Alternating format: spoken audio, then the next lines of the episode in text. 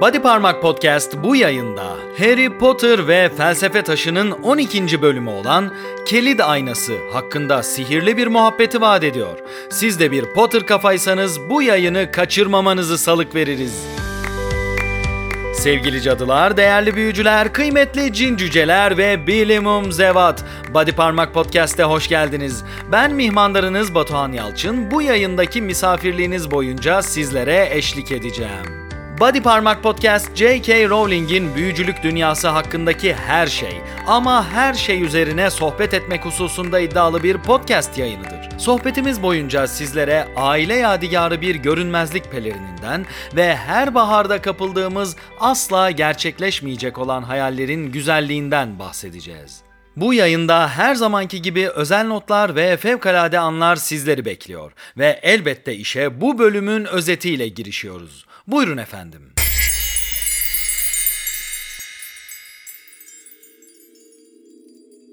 Harry Potter ve Felsefe Taşı 12. Bölüm Kelid Aynası Noel vakti yaklaştığında Hogwarts'ta büyük salon süslenmekte ve tüm öğrenciler tatili iple çekmektedirler.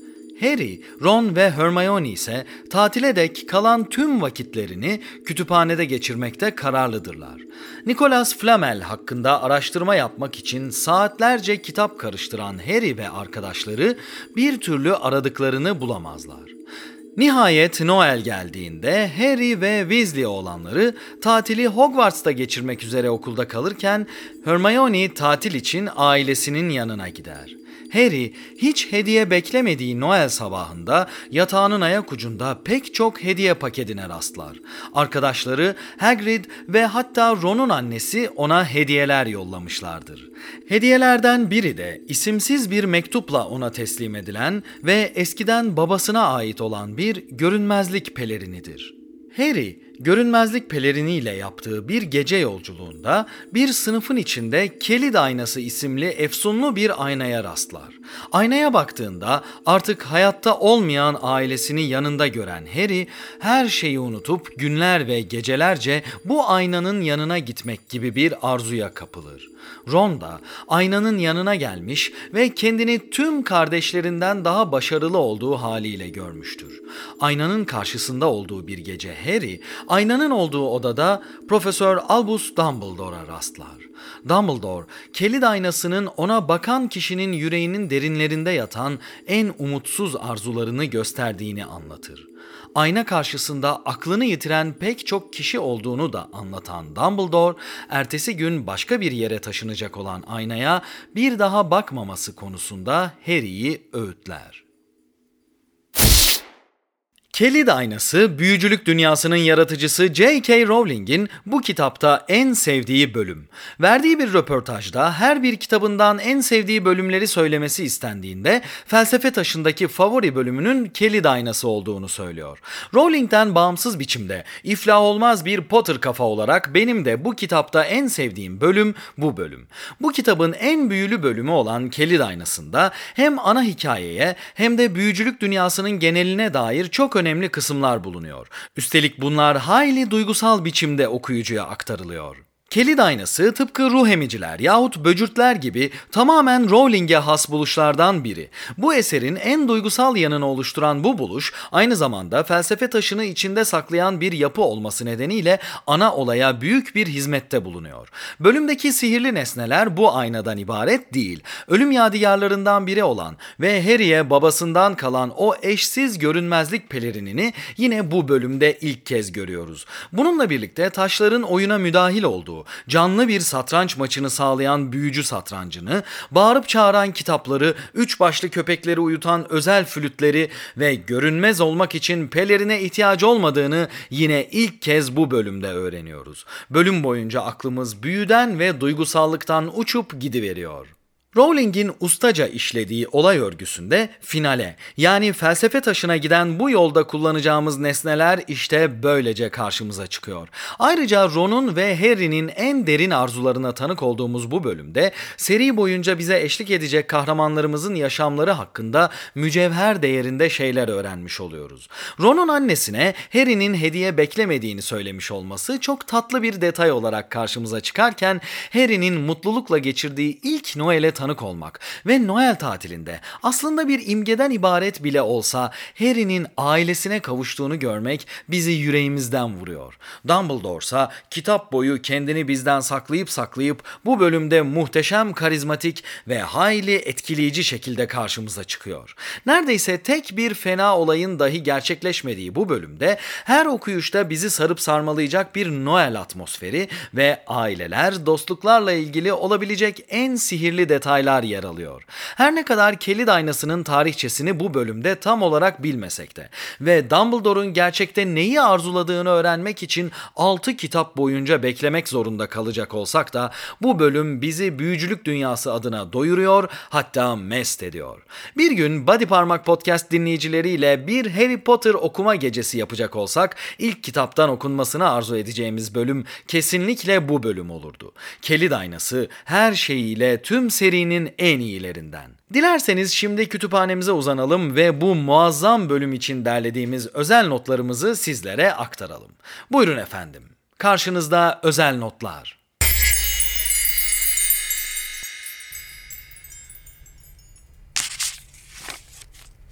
Weasley kardeşler birkaç kar topuna büyü yapıp onları Quirrell'ın sarığında hoplattıkları için cezalandırıldılar. Yani aslında Voldemort'un suratına kar topu atmış oldular. Weasley ikizlerine bayılıyoruz. Hagrid, fırtınalı gökte mektup taşımayı nasılsa başarabilen birkaç baykuşu iyileştirip yeniden uçacak duruma getirdi. Hagrid'in sihirli yaratıkların bakımı konusundaki becerisi Hogwarts için bulunmaz nimet. Üstelik seri ilerledikçe Hagrid'in zaman zaman dikkatsiz ve onun bir yarı dev olduğunu da düşünün. Bu durumda şu sihirli yaratıklara düşkün oluşunun bize Hagrid'i sevdiren şeylerden biri olduğunu söylemeliyiz. Malfoy da kıskançlık ve öfke içinde doğru dürüst bir ailesi olmadığını söyleyerek Harry'e sataşmayı sürdürmüştü. Malfoy gerçekten itici, zorba, gıcık bir çocuk. Harry'e yapmadığını bırakmıyor. Tabi ileride bunun nedenini anlayacak ve ailesi tarafından ezildiği için akranlarına zorbalık yaptığından dolayı ona acıyacağız. Ama bu Draco'nun zorba bir çocuk olduğu gerçeğini değiştirmiyor. Harry kısıtlı bölüme yöneldi. Flamel'i orada bir yerlerde bulabileceğini düşünüyordu bir süredir. Ama o bölümdeki kitaplara bakabilmek için öğretmenlerin birinden imzalı bir kağıt getirmesi gerekiyordu. Öyle bir izin alamayacağını da biliyordu. Kütüphanenin kısıtlı bölümü öğrenciler için yasak ve tüm seri boyunca onlara bu bölümden kitap almaları için izin verecek tek ahmak ikinci kitapta karşılaşacağımız Profesör Gilderoy Lockhart olacak. Gerçekten şapşal bir herif. Saatlerce oturuyor, artık ne buldularsa şişe geçirip kızartıyor, Malfoy'u okuldan nasıl attırabileceklerini konuşuyorlardı. Elbette olacak iş değildi bu ama lafı bile güzeldi. Yine bir Ülkü Tamer çeviri katliamıyla karşı karşıyayız. Eserin orijinalinde Harry ve Ron'un şömine başında kızarttıkları şeylerin ekmek, domuz eti, hamur tatlısı, lokum gibi yiyecekler olduğu yazıyor. Ancak Ülkü Tamer bunları çevirme zahmetine katlanmamış ve ne buldularsa kızartıyorlar demiş. Bu adam gerçekten neden bu kitabı çevirmeyi kabul etti ya da editör neden bu çeviriyi onayladı anlamak çok güç. Harry en üstteki paketi aldı. Kahverengi bir kağıda sarılmış, üstünde de eğri büğrü harflerle Hagrid'den Harry'e yazılmıştı. Kabaca yontulmuş tahta bir flüt çıktı paketten. Besbelli Hagrid yapmıştı bunu. Harry üfledi. Baykuş sesine benzer bir ses duyuldu. Bu flüt bundan tam 6 ay sonra Harry ve arkadaşlarının hayatını kurtaracak olan flüt. Felsefe taşına ulaşmak için yasak koridora giren muhteşem üçlü Fluffy'yi bu flütle uyutacak ve ondan bu sayede kaçacaklar. Tabii Hagrid'in bu baykuş ötüşlü flütü Harry için yapmasının nedeni elbette bu değil. Yumuşak kalpli dev muhtemelen Harry Hedwig'le uzun uzun ötüşlerle sohbet edebilsin diye bunu yontmuştur. Hagrid muhteşem biri. Noel kartını aldık. Armağanını ilişikte gönderiyoruz. Vernon enişteyle Petunia teyze. Nota bir tanecik bozukluk para. 50 pence yerleştirilmişti. Evet, Dursley'ler Harry'e Noel armağanı göndermişler. Ama nasıl? Dursley'ler bu saçma Noel hediyesini ve bu notu Harry'e normal postayla göndermiş olamaz. Muhtemelen Harry, Noel için eve dönmeyeceğini bildirdiği bir notu Hedwig'le yolladığında onlar da Harry'nin dönmeyeceği haberinin sevinciyle bu notu Hedwig'le geri göndermiş olmalılar. Aksi takdirde Hogwarts'a bir şey gönderemezler. Harry pelerini çıkarıp mektubu kaptı. Daha önce hiç görmediği incecik süslü harflerle şunlar yazılıydı. Felsefe Taşı'nın 17. bölümünde bu yazının Dumbledore'a ait olduğunu öğreniyoruz. Harry başta elbette bu yazıyı tanımıyor. Ancak 6. kitaba geldiğimizde Dumbledore özel dersleri için ona yine isimsiz bir not yolladığında Harry elbette bu yazıyı tanıyor. Dumbledore tuhaf adam. Baban ölmeden önce bunu bana bıraktı. Sana vermenin sırası geldi. Ölümünden önce James Potter'a ait olan ve aslında ölüm yadigarlarından biri olduğunu bildiğimiz görünmezlik pelerini Dumbledore'a nasıl geçti tam olarak bilmiyoruz. Türlü tahminler olsa da Rowling'den bu konuda resmi bir açıklama gelmiş değil. Belki James öldürüldükten sonra Dumbledore eve giderek orada olduğunu bildiği pelerini Harry için elinde tutmak adına oradan almıştır. Yahut belki de yoldaşlık üyesi olduğu bilinen Potter ailesi türlü görevlerde kullanılması için bu pelerini yoldaşlık üyelerine vermişlerdir ve bu sayede Dumbledore bu pelerine ulaşmıştır. Veya bir şekilde zaten Voldemort'un hedefi olduklarını bilen Potter çifti ölümlerinden önce pelerini Dumbledore'a emanet etmişlerdir. Bu konu hakkında kesin bir bilgimiz bulunmuyor. Onu iyi kullan. Serinin tüm kitapları boyunca Harry'nin bu pelerini ne kadar önemli durumlarda nasıl verimli kullandığına bakarak Harry'nin Dumbledore'a ait bu öğüdü tam olarak tuttuğunu kesinlikle söyleyebiliriz. Hatta Dumbledore'un bu öğüdü Harry'nin nadiren tuttuğu öğütlerden biri. Ron kaza gönülsüzce kafasından geçirirken nefret ediyorum vişne çürüğünden dedi. Molly Weasley tam bir anne. Anne gibi anne. Ron mısırlı sandviçler yahut vişne çürüğü kıyafetlerden ne denli nefret ediyor olursa olsun Molly bunu asla umursamıyor. Weasley ailesinde anneler ne derse o oluyor. Hindiden sonra alev alev Noel pastaları geldi. Diliminin içinden çıkan gümüş orakla az kalsın dişi kırılıyordu Percy'nin. Bu bir çeviri rezaleti. Zaten yeterince absürt bir cümle olduğu ortada. Zira ortada pasta ya da orak yok. Ülkü Tamer kitabı okumadan çevirmiş. Hristiyan adetince Noel tatlısının içine gümüş para konur ve bunu bulan kişiye o paranın uğur getireceği düşünülür. Burada bahsi geçen tatlı bir muhallebi, pasta değil ve Percy'nin dişine denk gelen şey de devasa bir orak değil. Sadece bir gümüş para tanesi. Ülkü Tamer gerçekten kitabı okunmaz hale getiriyor getiriyor. Ne yani? Percy'nin ağzına orak mı kaçmış? Neyse, daha fazla bu konuyu uzatmak istemiyorum. Ansızın uyandı Harry.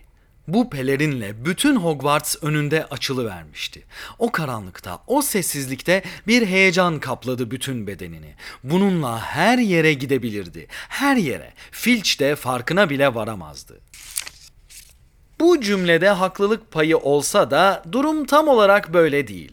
Harry'nin cesur ama aptalca hamleler yapmakta ünlü olduğunu biliyoruz. Görünmez olmak onu tehlikelerden korumuyor. Sadece görünmez yapıyor. Nitekim pelerinle yola çıktığı bu ilk geceki macerasında neredeyse Filch tarafından yakalanıyordu. Harry cesur ama ihtiyatsız biri.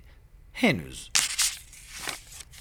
Kocaman bir zırhın önünde durabildi ancak. Kitaplıktan öyle bir kaçmıştı ki nereye gittiğinin farkına bile varmamıştı. Belki de karanlık yüzünden şimdi nerede olduğunu bilmiyordu. Mutfakların yanında böyle bir zırh olacaktı gerçi ama orası herhalde 5 kat aşağıda kalmıştı.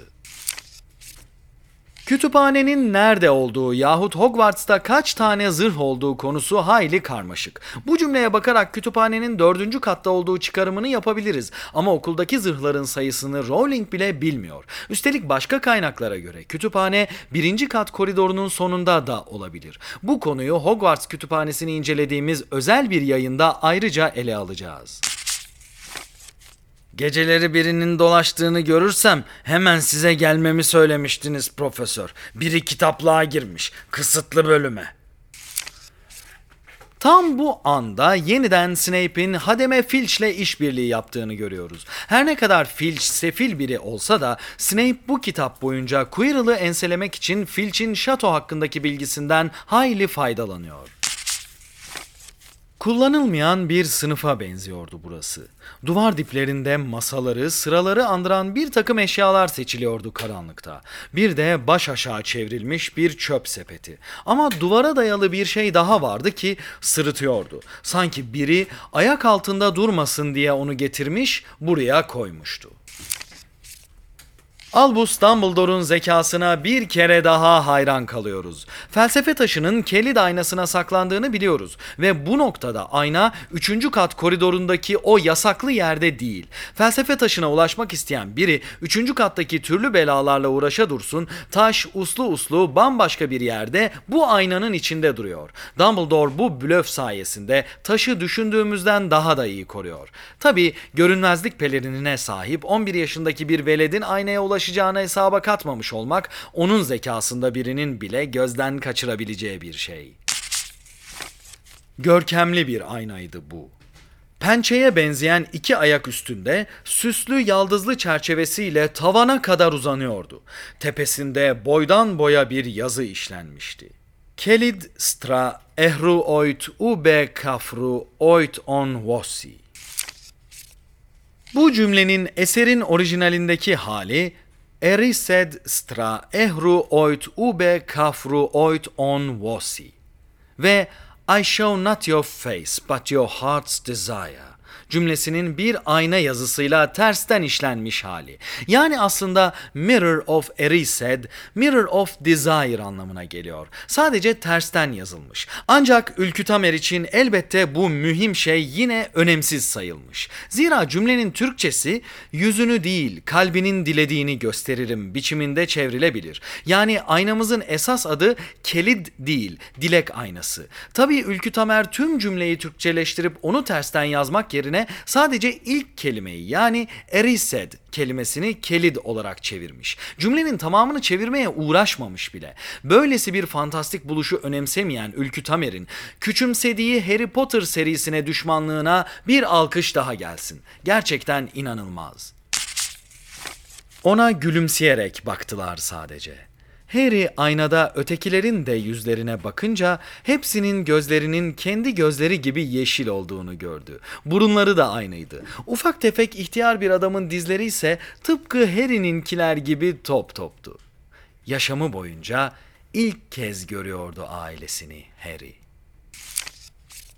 Harry Potter burada kalbinin en büyük ve en derin arzusu olarak ailesini görüyor. Yazarımız J.K. Rowling de verdiği bir mülakatta eğer kelid aynasına baksaydı 1990 yılında yaşamını yitiren annesini göreceğini söylemişti. Elbette ayna ile ilgili bir özel durumda şu. Yaşamımızın en derin arzusunun değişkenlik gösterebileceği gerçeği nedeniyle aynaya baktığımız farklı zamanlarda farklı farklı şeyler görebilecek olmamız. Söz gelimi Zümrüt Anka yoldaşlığında Sirius'un ölümünden önce Harry'nin en büyük arzusu Sirius'la yaşamak. Yahut onun ölümünden sonra Harry'nin en büyük arzusunun onu yeniden yaşama döndürmek olduğunu biliyoruz. Yani kelid aynası yaşamımızın farklı dönemlerinde bize farklı şeyler gösterebiliyor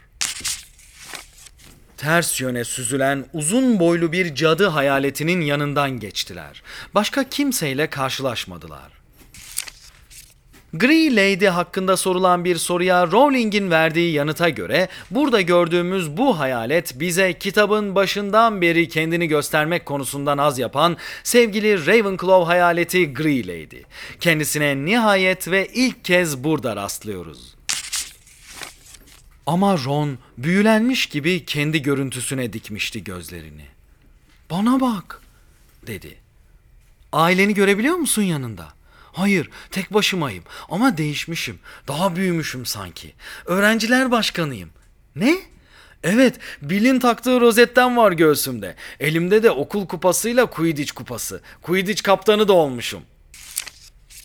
Dumbledore bu sırada görünmez olduğu haliyle bu odada ve Ron'un gördüklerini bir daha aklından çıkarmıyor. Nitekim 5. seneye geldiğimizde Ron'un bu arzuları hemen hemen gerçek oluyor. Hem Harry'nin sırtındaki yükü azaltmak hem de kontrolü elden bırakmak istemeyen Dumbledore bu anıyı hatırlayarak 5. senelerinde Harry'nin yerine Ron'u sınıf başkanı yapıyor. Ayrıca Quidditch takımına girdikten bir süre sonra yıldızlaşan Ron, kupayla ilgili hayallerine de bu sürecin sonunda ulaşıyor. Yani Kelid aynasındaki arzularının çoğu Ron için yakın zamanda gerçek olacak. Elinde Quidditch kupası varsa var ne olmuş yani? Ben annemle babamı görmek istiyorum. İtme beni. Ansızın koridorda kopan bir gürültü tartışmayı sona erdirdi. Ne kadar yüksek sesle konuştuklarının farkında bile olmamışlardı. Bu sesten kısa süre sonra odaya Mrs. Norris'in girmesi bizi yanıltmasın. Bu ses o sırada oğlanları bu odada gözlemlemekte olan Dumbledore'a ait. Zümrüt Anka yoldaşlığının 37. bölümünden bildiğimize göre Dumbledore yıllar boyunca Harry'i çok yakından ve ona görünmeden izliyor. Bu da o anlardan biri. Hatta belki de ayna karşısında daha fazla vakit geçirmesinler veya didişmesinler yahut filçe yakalanmasınlar diye bilerek gürültü çıkarmış bile olabilir. Dumbledore bu belli olmaz. Üçüncü gece yolu çok daha çabuk buldu. Öyle hızlı yürüyordu ki aklı başında birinin edemeyeceği kadar gürültü ediyordu ama kimseyi görmedi. Harry bu nedenle kelid aynasının bulunduğu odaya girdiğinde ondan önce ya da ondan sonra bir şekilde aynı odaya giren Dumbledore'u fark etmiyor bile. Gerçekten ihtiyatsız davrandığı anlardan biri de bu. Dumbledore yumuşak bir sesle "Görünmez olmak için bir pelerin gerekmez bana." dedi. Burada bahsi geçen görünmezlik yöntemi Dumbledore'un rahatça uygulayabildiği ancak aslında ileri düzey bir büyü olan görünmezlik büyüsü. Görüş silme büyüsü adındaki bu büyü görünmezlik pelerini üretmek amacıyla normal pelerinlere de uygulanabiliyor ve hatta hipogrif ve kanatlı atlara da Muggle'lar tarafından görülmemeleri için düzenli olarak uygulanıyor. Görüş silme büyüsü gerçekten çok sıkı bir büyü. İnsanın hiç yeteri kadar çorabı olmuyor, dedi Dumbledore. Bir Noel daha gelip geçti, bir çift çorap veren olmadı. Herkes bana kitap armağan ediyor. Noel zamanı çorap hediye almak elbette bir gelenek. Ancak Dumbledore burada kesinlikle doğruyu söylemiyor ve bu gelenekten Harry'i kandırmak için bahsediyor. Yahut şimdilik Harry'i korumak için gerçekleri saklıyor da diyebiliriz. Ancak Melez Prens ve Ölüm Yadigarları isimli son iki kitaba geldiğimizde öğreneceğiz ki Dumbledore'un en umutsuz ve en derin arzuları ailesini ve Grindelwald'u içeren artık mümkün olmayan hayallerden ibaret. Yani dolayısıyla Kelid aynasında ne gördüğünü Harry'den saklaması sanki şu an için doğru bir karar. Felsefe Taşı'nın 12. bölümü için derlediğimiz özel notlarımız işte böyleydi. Dilerseniz şimdi fevkalade anlar dediğimiz kısma geçelim. Bu kısımda incelenen bölümdeki en etkileyici anları, en ilgi çekici imgeleri yahut en duygusal bölümleri incelemeye alıyoruz. Buyurun efendim.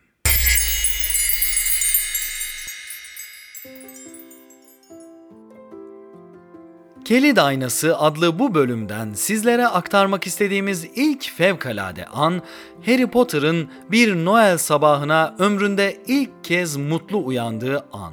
Bu fevkalade anda yaşamında ilk kez doğru düzgün Noel hediyesi alan Harry Potter'ın heyecanı ve şaşkınlığı gerçekten görülmeye değer. İşte bu bölümdeki ilk fevkalade an sizin için geliyor.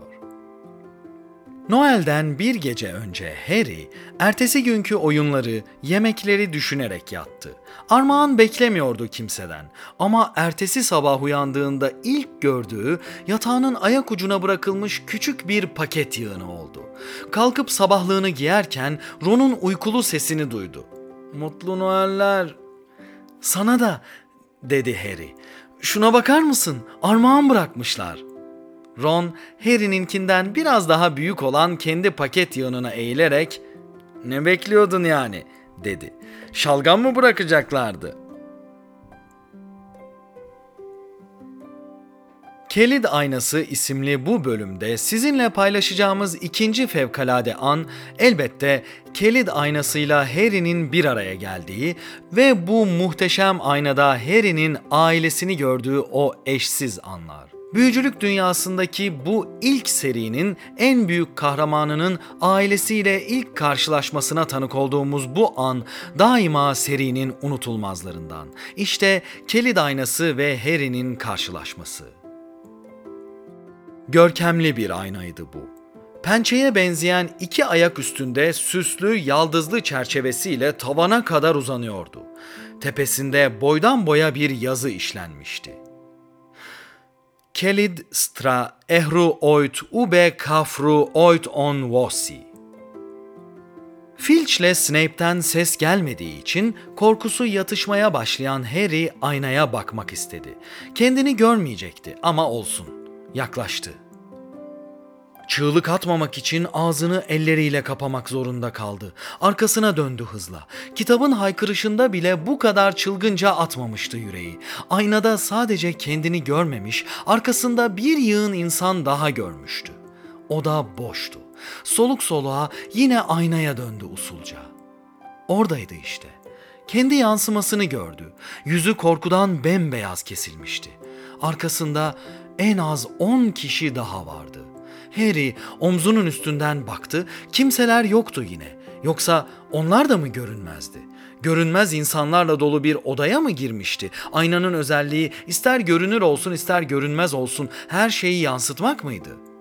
Aynaya bir daha baktı.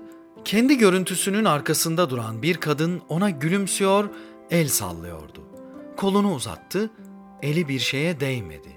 Kadın orada olsaydı ona dokunurdu. Görüntüleri öylesine yakındı ki ama havadan başka bir şey yoktu. Kadın da, ötekiler de varlıklarını sadece aynada sürdürüyorlardı.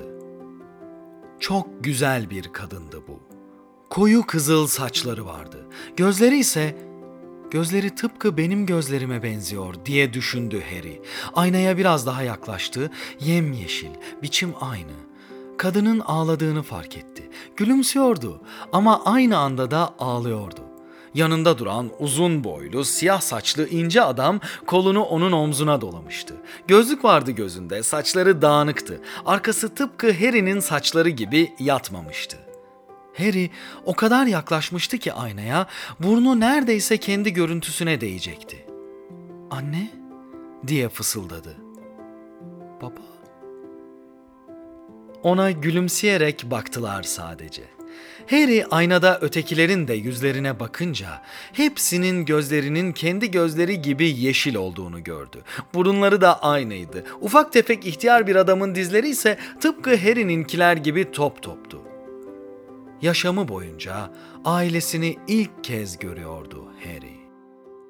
Potter'lar gülümseyerek el salladılar ona. Harry de onlara özlemle baktı. Ellerini aynaya dayamıştı. Sanki uzanıp da ailesine dokunacakmış gibi. Büyük bir acı duyuyordu içinde. Yarı sevinç, yarı hüzün. Bu bölümde sizlerle paylaşacağımız son fevkalade an Dumbledore ve Harry'nin kelid aynası başındaki sohbetlerine ve Dumbledore'un hayattaki en umutsuz arzularını Harry'den şimdilik gizlediği anı anlatıyor. Buyurun efendim. Dumbledore yumuşak bir sesle "Görünmez olmak için bir pelerin gerekmez bana." dedi. Şimdi söyle bakalım. Kelid aynası bizlere ne gösteriyor? Harry başını iki yana salladı. Ben söyleyeyim. Dünyanın en mutlu insanı kelid aynasını sıradan bir ayna gibi kullanan insandır. Ona bakınca kendini olduğu gibi görür. Anlatabildim mi? Harry düşündü. Sonra ağır ağır ne istediğimizi gösteriyor bize. Görmek istediğimizi dedi. Dumbledore hem evet hem hayır dedi usulca. Bu ayna yüreklerimizin derinliklerinde yatan tutkuları, istekleri gösterir bize. Aileni hiç bilmedin sen. Onları görürsün. Kardeşleri tarafından ezilen Ronald Weasley kendini onlardan üstün görür. Ama bu ayna bizi bilgiye, doğruya götürmez. Gösterdiklerinin gerçek olmadığını bilmeyenler onun önünde eriyip gitmişlerdir ya da akıllarını kaçırmışlardır. Ayna yarın yeni bir binaya götürülecek Harry. Bir daha gidip bakma ona. Günün birinde karşına çıkarsa da hazırlıklı ol. Düşler dünyasına dalıp gerçek dünyayı, yaşamayı unutmak doğru değildir. Unutma bunu. Hadi, şimdi o eşsiz pelerini sırtına geçir, yatağına git. Harry ayağa kalktı. Efendim, Profesör Dumbledore, size bir şey sorabilir miyim?'' Dumbledore gülümsedi. Tabii sordun ya zaten. Ama istersen bir şey daha sorabilirsin. Aynaya bakınca siz ne görüyorsunuz? Ben mi?